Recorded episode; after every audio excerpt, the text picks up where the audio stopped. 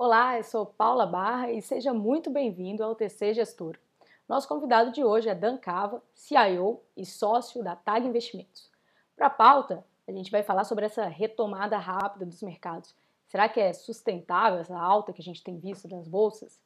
Bom, Dan também foi uma das poucas vozes que lá em fevereiro alertava para um cenário de maior cautela por conta desta pandemia. Ele vai falar sobre o que, que ele via naquele momento, como que eles se moveram também nos meses que se seguiram e também sobre os riscos que a gente tem no cenário atual. Bom, antes de a gente começar o papo, não deixe de curtir o vídeo e se inscrever no nosso canal.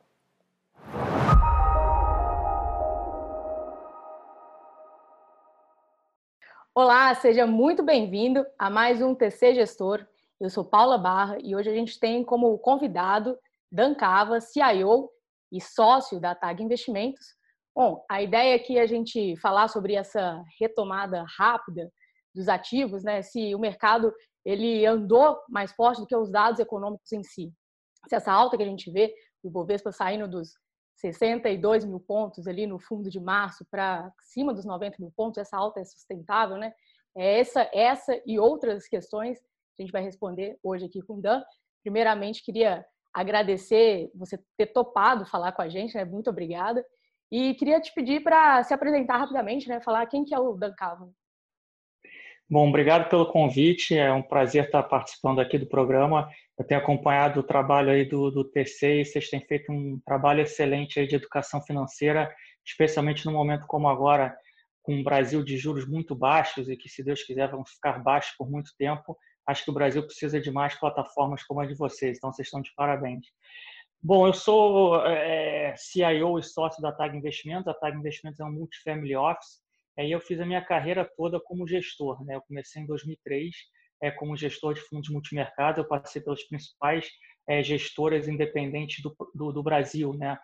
E as maiores delas, como a, a Gap Asset Management, a Arx Investimentos, é, a Ecatu Vanguarda, que era asset do Grupo Ecatu, e agora na TAG, que é uma das maiores é, multifamily offices independentes do Brasil. Eu sou economista de formação e sempre trabalhei como gestor de fundo multimercado na parte de é, renda fixa, né? basicamente juros, câmbio e alguma coisa no mercado de renda variável, usando sempre análise top-down, né? tentando pescar o que está acontecendo de grandes tendências econômicas e qual o impacto disso é nos principais índices de bolsas do Brasil e do mundo. Bom, e agora já entrando aqui para conversa em si, o assunto é, da, da pauta aqui, é, Queria te perguntar, né? Enquanto muita gente ali estava discutindo aquela sopa de letrinhas, como que se ia dar a recuperação das economias em W, V, U, né? O mercado saiu rapidamente desses 60 mil pontos aqui no Brasil para cima dos 90, o movimento que a gente vê nas bolsas lá de fora também. É, você ficou surpreendida assim com essa alta, essa recuperação tão forte dos ativos? E como que você está vendo esse momento? Eu até queria puxar um comentário que você fez no seu Twitter nos, nesses últimos dias aí.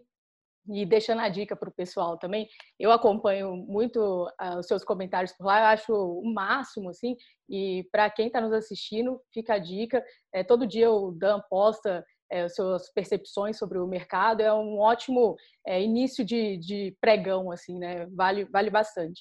Bom, e aí você postou lá é, que o mercado costuma sempre exagerar no pessimismo e no otimismo, né? Em março a gente exagerou no é, pessimismo? Será que agora a gente estaria exagerando no otimismo? Eu queria trazer a sua leitura. Tá. É, bom, acho que assim a recuperação em si dos mercados elas não me surpreendem, é, dado que a queda foi muito rápida e foi muito acentuada. E ali em março, né, quando a gente viu o Bovespa perto de 60 mil pontos, o S&P 500, que é a bolsa americana, é, chegou a bater 2.200, perto de 2.100 pontos. Ali parecia meio óbvio quando a gente fazia a conta de que o mercado tinha exagerado, mesmo se a gente tivesse um cenário é, extremamente negativo de crescimento das economias e, e, de queda de lucro das empresas. Né? O mercado ali precificou coisas extremamente improváveis, como uma queda de lucro é, na perpetuidade é, da média das empresas do Bovespa na faixa de 30% a 35%. Então, ali a gente entendia que as empresas poderiam sofrer no primeiro ano, né, talvez em 2020, um pouco em 2021, mas era natural que a gente tivesse uma recuperação das economias e do lucro das empresas ao longo do ano. O que aconteceu naquele momento, né, ao longo de março e começo de abril, foi uma injeção de liquidez boçal nos mercados por parte dos bancos centrais, principalmente parte do Fed, mas também por outros bancos centrais eh, de economias desenvolvidas e das economias emergentes, e pacotes fiscais né, é, é, extremamente expressivos, né? ou seja, os governos injetando dinheiro nas economias, em muitos casos, diferente do que a gente viu em 2008, que o dinheiro precisou ser injetado no sistema bancário, no sistema financeiro, os governos injetaram dinheiro direto na ponta final, né, no trabalhador, na sociedade, dadas as características dessa crise. Então, a recuperação em si, ela não me surpreendeu, porque o mercado exagerou, né? o nível de preço e valuation ficou, ficaram mais atrativos, a posição técnica ficou muito leve e a gente teve esse suporte por parte dos bancos centrais e dos governos. O que está começando a me surpreender nos últimos dias e nas últimas semanas é a magnitude dessa recuperação. Né? Então, quando a gente olha o Ibovespa acima de 90 mil pontos, né, o S&P 500 perto, acima de 3.100 é, pontos, né, a Nasdaq, que é o principal índice de tecnologia americano, já bastante positiva no ano, eu já começo a me questionar se o mercado já não está é, precificando uma recuperação muito mais robusta do que eventualmente ela vai vir a ser. Então, acho uhum. que respondendo a sua pergunta, não me surpreendo com a recuperação. É, olhando os preços hoje, eu já começo a ficar um pouco mais cauteloso em que, que o mercado já precificou. Não é que eu esteja negativo, acho que para a gente ter uma inversão de tendência, é, a gente vai precisar ter algum evento novo no cenário. Né? Esse evento novo pode ser uma deterioração adicional das relações entre Estados Unidos e da China, pode ser um segundo ciclo de contágio do Covid-19 que seja tão grande ou superior ao primeiro. Né? Algum aumento de casos é, é natural e até esperado. Né? A gente já está uhum. até vendo isso acontecer um pouco em alguns estados americanos que reabriram em alguns países da Europa. Ele só não pode ser tão forte, tão agressivo como o primeiro ciclo de contágio. Então, a gente precisa ter alguma coisa nesse sentido é, é, para o mercado ter uma inversão de tendência ou, eventualmente, é, uma queda tão brusca e tão acentuada como a gente viu em março. Mas, dados os níveis de preço que a gente está vendo hoje, né, e, e a posição, a deterioração na posição técnica, quando a gente olha para frente, a gente sabe que a injeção de liquidez dos bancos centrais vai começar a ser reduzida nas próximas semanas. Esses pacotes fiscais eles começam a vencer, né? então essa injeção de dinheiro que foi colocada na economia americana, começando ali julho, começo de agosto, esse dinheiro começa a acabar. Se você não tiver uma renovação, um novo pacote fiscal, as pessoas vão começar a receber menos dinheiro. Né? O, o, o Corona Voucher aqui no Brasil, a mesma coisa. Se o Congresso não aprovar uma nova tranche, é, as pessoas vão deixar de receber esse dinheiro. Então, quando a gente olha para frente e olha os riscos que estão no cenário vis-à-vis o que está precificado hoje, eu sou um pouco mais cauteloso. Né? Não quero confundir essa cautela com o negativismo. É, a médio e longo prazo, eu sou otimista que provavelmente no ano que vem a gente vai ter uma vacina é, provavelmente a gente vai ter uma recuperação gradual das economias, mas acho que o mercado é, já talvez tenha precificado grande parte das coisas positivas que estão para acontecer aí no, nos próximos meses. Uhum. Você comentou nessa questão da injeção de liquidez, muita gente ainda é, falando também que né, essa alta está né, tá sendo sustentada por tanta injeção de liquidez dos bancos centrais mundo afora. Né? Mas eu queria é, retomar numa questão. Até pouco tempo, o que a gente discutia muito era um risco deflacionário nos mercados globais. E agora, com tanta injeção de liquidez, é, embora ainda muito sutil, mas tem algumas pessoas falando já de um, uma possibilidade de um risco inflacionário. Você vê isso aí no radar, assim? É, eu acho que no, no, tem algumas casas, né, alguns bons economistas e algumas boas casas de sell-side, de bancos estrangeiros, que começaram a aventar essa possibilidade é, eu acho que no longo prazo, né, dois anos para frente, pode ser que isso aconteça. O que a gente tem visto tudo no curto prazo é que a crise ela é muito deflacionária, né? O uhum. desemprego vai subir muito no mundo todo. A gente teve um choque de demanda muito forte, então não consigo ver um processo inflacionário no mundo no curto prazo. Curto prazo aí é nos próximos um a dois anos. Dois anos para frente, acho que a gente já conseguiu entender que o mundo pode mudar muito rápido, né? há poucos meses atrás, a gente estava num processo de recuperação quase que coordenado de todas as economias ao redor do mundo e, de repente, por um, um evento totalmente inesperado, a gente entrou nessa crise. Então, eu não espero um processo inflacionário nos próximos um a dois anos. Dois anos para frente, a gente precisa entender um pouco como é que vai estar esse cenário e quais vão ser os efeitos secundários de toda essa liquidez que foi injetada no mercado. Uhum. E eu queria que você compartilhasse um pouquinho agora, um pouquinho para trás, assim, a sua visão é, antes dessa crise ela se estourar globalmente, né? Acompanhando ali seus comentários, eu via você se destoando um pouquinho do movimento que a gente via no mercado ali em fevereiro, antes disso se estourar, você com um cenário é, de cautela de que ainda não era uma pandemia, mas que isso poderia realmente se tornar um problema de saúde global e que poderia de fato afetar os mercados no mundo inteiro. É, você foi um ponto ali meio fora da curva, assim, na minha visão, porque é, é, era uma voz assim bem distoante do que a gente se via. O que, que você enxergou naquele momento e como que vocês se movimentaram ali nesses meses? Tá. É, primeiro, assim, eu gosto de dividir em, em, em duas fases isso. Né? A primeira fase, sempre que eu vejo o mercado subir muito, muito rápido é, e precificar muita coisa positiva e a gente entrar numa dinâmica de que parece que o mercado só vai subir, nunca mais vai cair e que não existem riscos no cenário, eu sempre me sinto desconfortável. É, especialmente no Brasil. Né? No Brasil, os ciclos econômicos são muito mais curtos, os ciclos de mercado são muito mais curtos, né? os ciclos de alta da bolsa. Né? É, é, então, eu sempre fiquei muito desconfortável, são quase 20 anos de carreira, eu sempre me senti muito desconfortável quando esses, é, esses eventos começam a acontecer. Então, quando a gente pega o final do ano passado e o começo desse ano, até ali o meio de fevereiro, que, que a gente, é, é, qual era o cenário preponderante e consensual?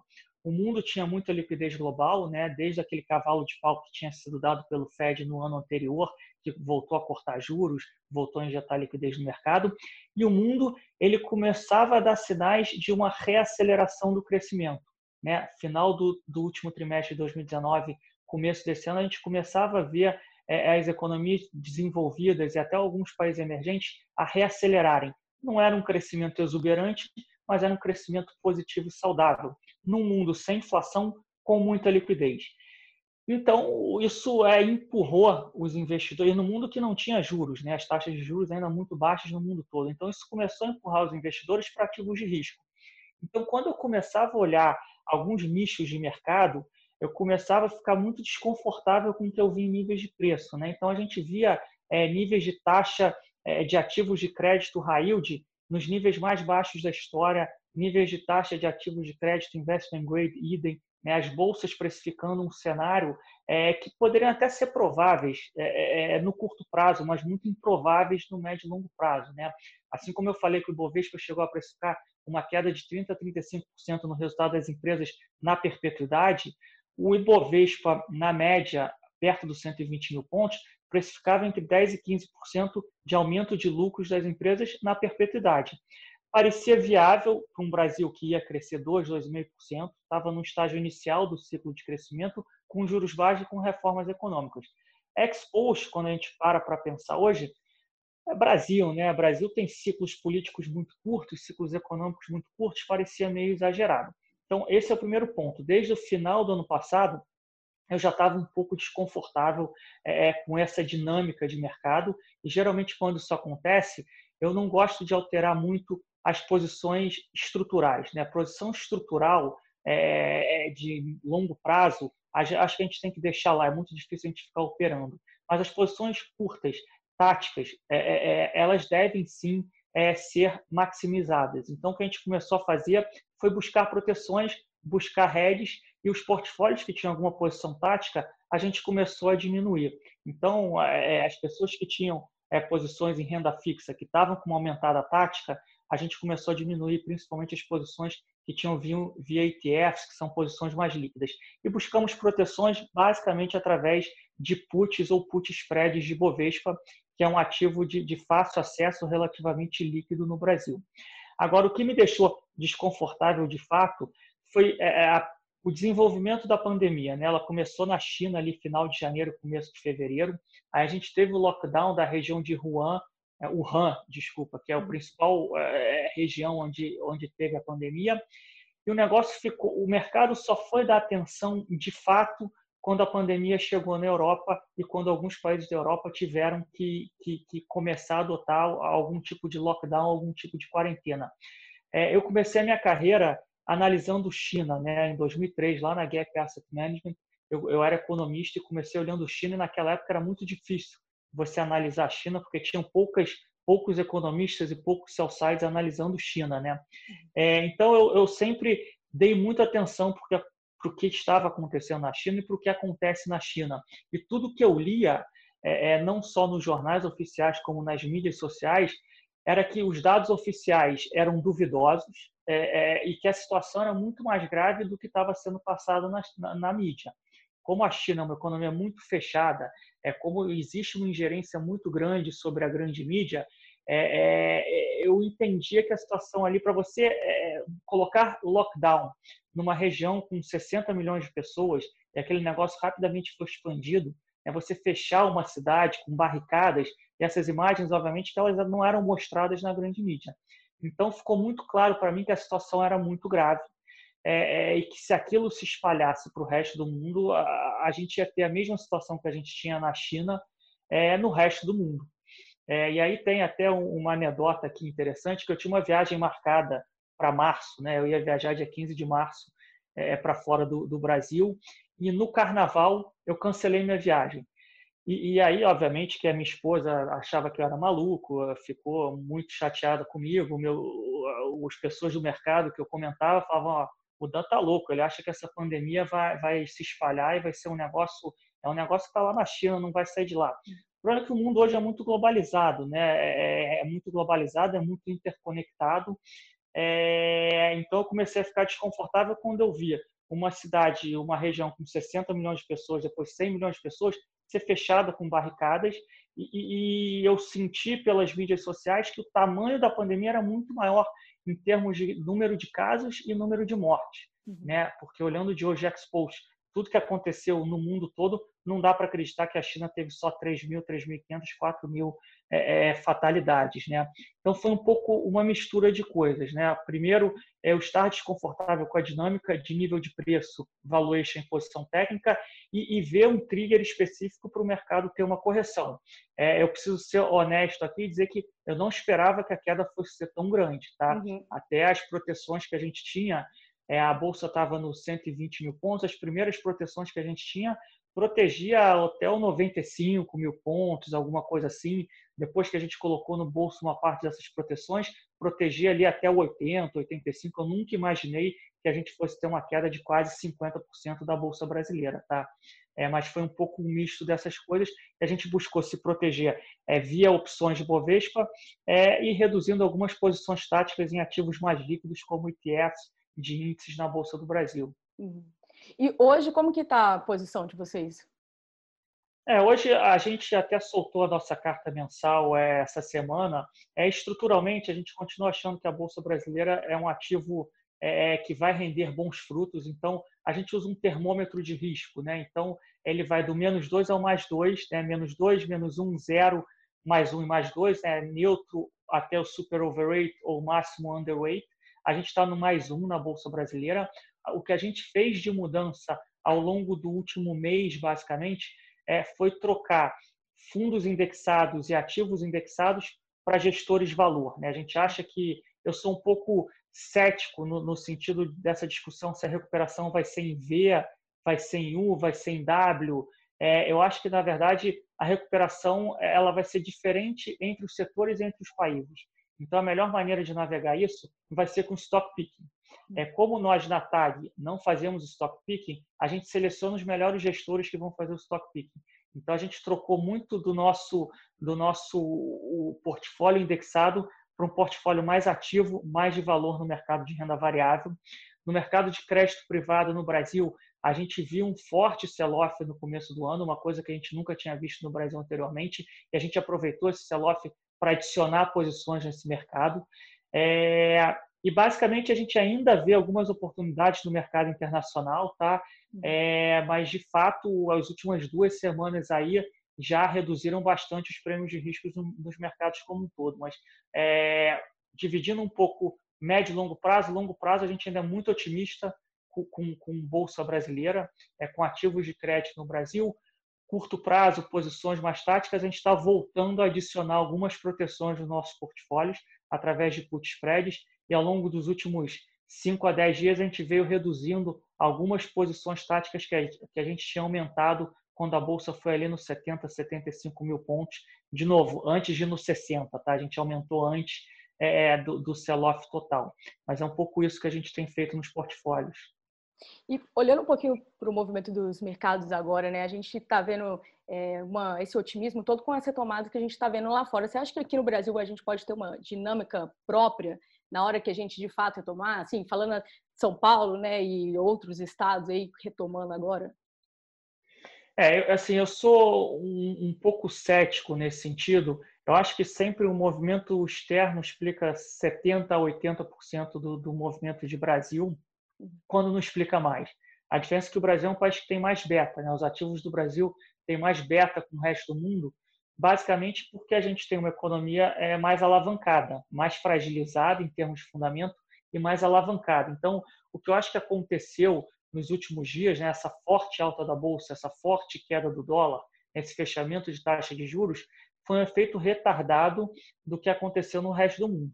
Né? Quando o Fed injetou essa liquidez é, gigantesca, e hoje a gente teve uma decisão aí é, do Banco Central Europeu também é, injetando liquidez no mercado, é, o, ativo que, o, ativo que subiu primeiro foi, foi a Bolsa Americana e muito setor de tecnologia e cíclicos globais. Isso na Bolsa Brasileira também foi muito visível.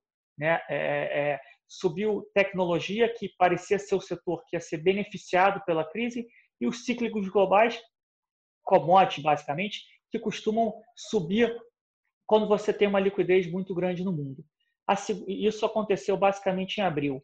Em maio, a gente começou a ver uma recuperação do mercado de crédito privado, não só nos Estados Unidos como no mundo, e alguns cíclicos locais em alguns países, inclusive no Brasil. E quando a gente chegou no final de maio, começo de junho, a gente viu esse movimento forte é, é, de dólar fraco é, e uma nova pernada dos cíclicos locais. Então, eu acho que tudo isso é efeito do vazamento de liquidez proporcionado pelos bancos centrais principalmente pelo Fed. É, então, eu acho que o Brasil, ele geralmente ele descola quando você tem alguma coisa é, muito extraordinária. Então, é, a gente descolou um pouco ali na época 2013, 14, 15, porque a gente tinha uma situação política muito ruim e uma situação econômica se deteriorando, mas se você olhar, o Brasil não piorou sozinho, ele piorou mais, mas os outros emergentes estavam piorando juntos. E a gente teve uma mini crise é, é, na China, por exemplo. A gente teve alguma piora relativa a, a um mês atrás, quando a gente teve aqueles ruídos políticos, aquele embate entre os três poderes, e isso deu uma, uma acalmada ao longo das últimas semanas. Mas eu acho que a eventual abertura aí de, de estados como Rio, São Paulo, etc., acho que o mercado ele, ele é forward-looking, ele sempre olha para frente e acho que o que a gente tem visto de nível de preço dos ativos hoje, já existe essa expectativa que a gente vai ter uma reabertura. Eu tendo a acreditar que a surpresa agora é, pode ser negativa se a reabertura demorar mais, ou uma surpresa internacional que em algum momento piscar que a vacina foi descoberta e que daqui a dois, três meses a gente já vai estar vacinando a população mundial. É, aí sim a gente poderia ter uma nova pernada aqui para Brasil e para bolsas e ativos de risco globais. Agora, é, e obviamente o cenário político ele é importante é, é, para os dois lados. Né? A gente pode ter eventualmente decepções, é, ou a gente pode ter é, é, eventualmente o Congresso agora se unindo de novo e voltando a aprovar reformas econômicas estruturais, o que poderia fazer o Brasil descolar do resto do mundo. Mas esses casos costumam ser bem raros, eu diria que aí da ordem de 10 a 20% do tempo acho que 80% do tempo ou mais, a gente está muito colado com o que está acontecendo com o resto do mundo. E passando um pouco para cenário externo, aproveitando o gancho que você falou, é, a gente olhando aqui Estados Unidos, China, a gente vê uma volta desses ruídos na relação né, entre os dois países. A gente vai ter eleição dos Estados Unidos em novembro. Você acha que isso aí pode ser um ponto de atenção para os mercados? Acho que pode. É, é, o que a gente tem visto acontecer nos últimos dias é alguma melhora nas intenções de voto do Biden, né, que deve ser o principal concorrente do Donald Trump nas eleições. Né? É, o Trump ele sempre se calcou muito é, se, se, se, se na, na, economia, né, na melhora da economia e na melhora dos mercados. Com essa crise, ele tinha perdido esses dois suportes, né, o suporte da economia, porque está em crise, aumento de desemprego, recessão e etc., e os mercados tinham caído. Ele, nos últimos dias, aí, nas últimas semanas, ele retomou a melhora do mercado a favor dele, mas ele vai ter a economia jogando muito contra. Então, pode ser que ele queira usar a plataforma contra a China é, como uma questão é, é política eleitoreira é, mais vocal. Então, acho que esse é um risco. Eu acho que é um risco que está crescendo. A gente, eu tenho visto ambos os lados tomarem medidas unilaterais que, por enquanto, o mercado está ignorando mas que esse assunto pode voltar a, a, chamar a atenção dos mercados em algum momento do tempo. E eu não tenho dúvida que algum tipo de embate vai ser criado para o Trump é usar isso como plataforma eleitoral aí nos próximos meses. Bom, e agora partindo para os finais aqui da, da nossa entrevista, eu queria entrar um pouco na questão sociopolítica, socioeconômica. A gente é, viu agora recente, nesses últimos dias, a questão é, de um homem negro né, sendo assassinado lá nos Estados Unidos e, e, e, sendo um catalisador ali de levantes populares contra o próprio governo Trump. É, você vê aí probabilidade de um risco desses levantes em relação a um Covid se espalhar pelo mundo, isso ser um risco para os mercados, assim? Eu acho que pode, né? Eu coloquei aqui mais cedo que um dos riscos para o mercado é uma segunda onda de contágio é, de Covid que seja tão grande quanto é, ou maior do que a primeira. Acho que o mercado é, ele não vai gostar se a gente tiver que ficar abrindo e fechando as economias. Tá? Acho que a uhum. probabilidade disso é, hoje é baixa. Acho que se tiver que ter algum fechamento deve ser pontual e localizado. Mas acho que a gente tem que entender essas manifestações num, num sentido muito mais amplo do que puramente manifestação contra a, a, trágica morte do George Floyd lá em Minnesota, em Minneapolis. Acho que é, é não vale é, aqui nem a gente entrar é, é, nessa discussão, porque foi uma morte muito trágica, isso não pode acontecer. É, é, o que a gente precisa se questionar é se a gente não tivesse numa crise econômica, se a gente não tivesse é, com a população mundial presa dentro de casa há 30, 40, 60, 90 dias, e se a gente não tivesse com o desemprego subindo tanto quanto está subindo e com a desigualdade social aumentando tanto quanto está aumentando nos últimos anos, é, é, e que infelizmente as medidas que tiveram que ser tomadas pelos bancos centrais elas aumentam a desigualdade social, elas concentram mais a renda, elas tornam as empresas é, é, ainda maiores, ainda mais monopolistas, elas acabam matando o pequeno empresário, a pequena e média empresa. Isso são efeitos colaterais. Tá? Não, não quero aqui nem entrar no mérito da discussão de que se as medidas não deveriam ser tomadas ou deveriam. Né? É muito difícil a gente criticar olhando de fora, até porque se as medidas não fossem tomadas, talvez os impactos econômicos seriam muito maiores. O problema é que é, é o que a gente está vendo acontecer ao longo dos últimos dias é, a gente pode ter dois caminhos. Esse negócio pode se acalmar, o que é o mais provável, o que na maior parte do tempo historicamente aconteceu. Você tem um pico de protestos, os protestos duram alguns dias e depois esse negócio vai se acalmando é, e a situação passa de uma maneira relativamente fluida.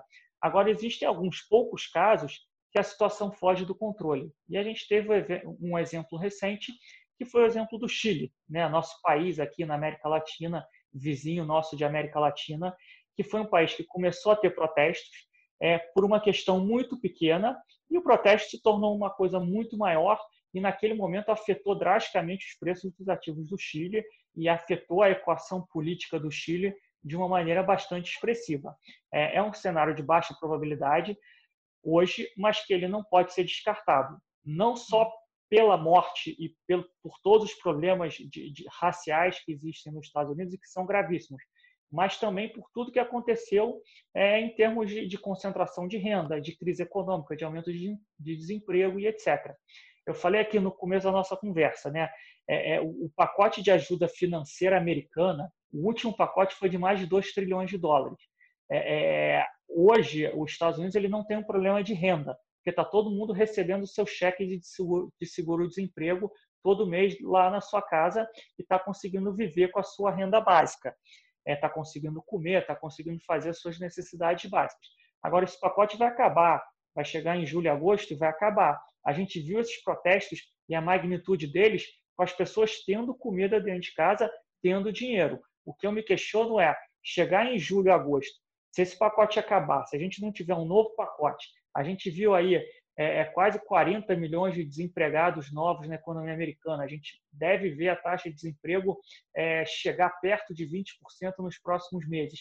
É, é, o risco não pode ser menosprezado de que a gente tenha manifestações é, ainda maiores e que isso vire um problema muito mais grave. De novo, isso é um risco, não é o cenário base. Não quero que dar um tom aqui muito negativo, mas esses riscos a gente precisa monitorar, porque em alguns momentos é, o mercado precifica muito mal esses riscos e existem oportunidades de se proteger de eventos como esse, sem que você necessariamente tenha que alterar a sua carteira estrutural de médio e longo prazo. Né? Eu comentei uhum. aqui, acho que é um mercado de stock picking, acho que o trabalho que o TC tem feito é, nesse sentido é, tem sido, é, eu tenho acompanhado nas mídias sociais, tem sido uh, muito positivo. É, é, eu acompanhei também os calls de vocês na época é, da crise lá em março. Então, assim, existem maneiras de você mitigar esses riscos e de você proteger esses riscos através de, de, do mercado de derivativos e do mercado de opções. E você tem que pensar isso como um seguro. Né? O seguro, você, é, você faz ele não querendo usar. Se você usar, aquilo ali é, vai deixar você as suas perdas serem menores. É, o que você não pode fazer, e isso é um erro que muita gente comete, é querer fazer o seguro depois que você tem o sinistro. É, quando você vai querer fazer o seguro depois que você bate o carro, o seguro é muito mais caro. Se você for fazer o seguro da sua casa depois que a casa pegou fogo, é muito mais caro. Então, se você quis fazer um seguro em abril, depois que aconteceu em março, era um péssimo momento para fazer seguro em dezembro, janeiro, eram momentos ideais para fazer seguro. Então, pense em fazer seguro quando parece que está tudo ótimo, que o mercado nunca mais vai cair vai subir para sempre. É nesses momentos que o seguro tem que ser feito. É, então, acho que é, não é uma mensagem de que venda tudo que você tem, porque a relação entre a China e os Estados Unidos vai piorar, porque nós vamos ter manifestações nos Estados Unidos. Não é isso. Acho que existem muitas oportunidades é, na Bolsa Brasileira é, através de stock picking. A recuperação é, entre os setores e entre as empresas vai ser muito desigual. Eu não acho nem que a recuperação vai ser em V, em U, em W, em L. Eu acho que cada setor vai recuperar de uma forma é, e cada empresa vai recuperar de uma forma. Acho que teremos empresas que sairão muito mais fortalecidas, e a gente já tem visto isso no preço dos ativos, e a gente vai ter empresas que, infelizmente, não vão sobreviver essa jornada, porque ou estão no setor errado ou não souberam é, se adequar a esse novo mundo, a esse novo normal. E só para finalizar aqui, é, é, eu também sou cético com essa questão de é, mudanças drásticas de hábito da população. Né? Acho que algumas mudanças de hábitos elas já vinham ocorrendo e elas estão sendo apenas é, aceleradas. Né? Uhum. Tem um, um dado é, interessante que também estava rodando aí as mídias sociais, que era o ganho de market share do varejo online é, para o varejo físico nos Estados Unidos. E ele ganhava 1%, 1 a 2% de market share por ano nos últimos 10 anos. Em dois, três meses, teve um ganho de 20% de market share. Ou seja, foi feito uma década, é, 15 anos, em dois ou três meses. Né? E a mesma coisa vale para o Brasil. É, os hábitos de consumo, a compra online, é, é não é um hábito novo. É porque os uhum. jovens faziam isso. Agora, as outras gerações estão tendo que aprender a fazer isso. As empresas que não souberam se, se digitalizar, é, é, talvez não sobrevivam. Aquelas que souberam se digitalizar, elas vão sobreviver. Né? A gente tem visto muito isso. Né? As empresas de, de entretenimento, né? ninguém, os cinemas e os teatros estão fechados. As empresas de streaming é, estão crescendo exponencialmente. Então, a minha mensagem é que as mudanças de hábitos elas já vinham ocorrendo, elas foram aceleradas. E uhum. acho que para quem faz o trabalho bem feito de analisar empresas e setores, fica muito claro as empresas que vão ser bem-sucedidas e aquelas que não vão conseguir atravessar esse ciclo. Dan, queria agradecer super a sua participação, muito obrigada pela entrevista. E também, se você tiver a sua consideração final aqui, foi ótima. Se você tiver alguma mensagem a mais para passar para o pessoal também, fica à vontade. Não, obrigado vocês pelo convite. Acho que a minha mensagem é para o investidor brasileiro é que o Brasil está com a taxa, com a CDI, a taxa Selic é, em torno de 3%, vai para baixo disso, pode ser que a gente chegue a 2% ou que abaixo de 2%, e, e o rentismo no Brasil acabou. Né? Antigamente você sentava em cima do CDI, você tinha 10, 12, 15, teve épocas que tinha 20, 25% de retorno.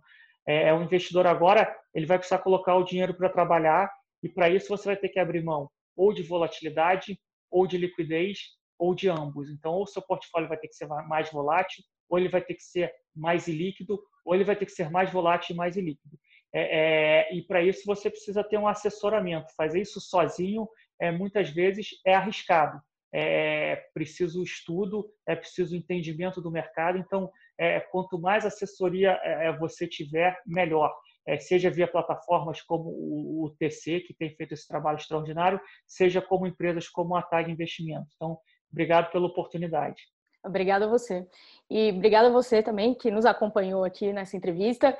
E fica o recado, se você não é inscrito no canal, no nosso canal do YouTube, se inscreva para ser alertado sobre os próximos vídeos como esse. Muito obrigada, até a próxima.